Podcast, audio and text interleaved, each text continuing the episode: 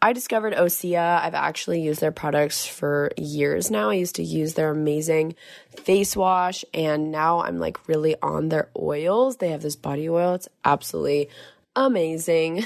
Osea's Undaria algae body oil instantly moisturizes and replenishes dry skin, leaving every inch silky smooth.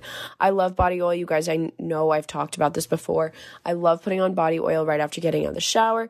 It makes my skin super soft and glowing because of that Undaria algae and the acai pulp and the babasu seed oil. It's just a great little combination there. The result is liquid gold, a rich, luxurious, never greasy body oil, fragrant with sunny citrus and top notes of sweet passion fruit. They have so many other amazing products. The body oil I've really been using, it's amazing.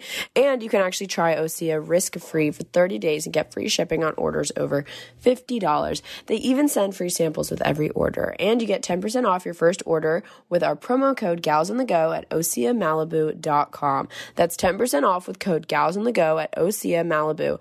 O S E A, comma M A L I B U dot com. Go check them out. Well, now let's get on into our current favorites. These are a few of my favorite things, thing, thing.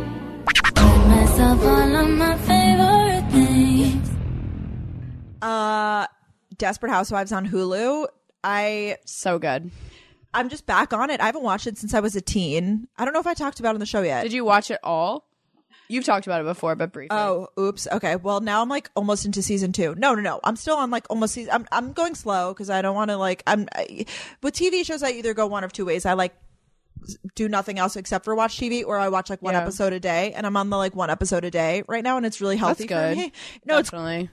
it's good for me and my lifestyle. Thank you. Uh, because I've I've been you know doing things and the weather's getting nice and whatever. In the winter, it's easy to just be like another episode, another episode. But now that it's like nice Yeah. outside, I'm like, no, I should like you know like sit on my roof or do something like outside.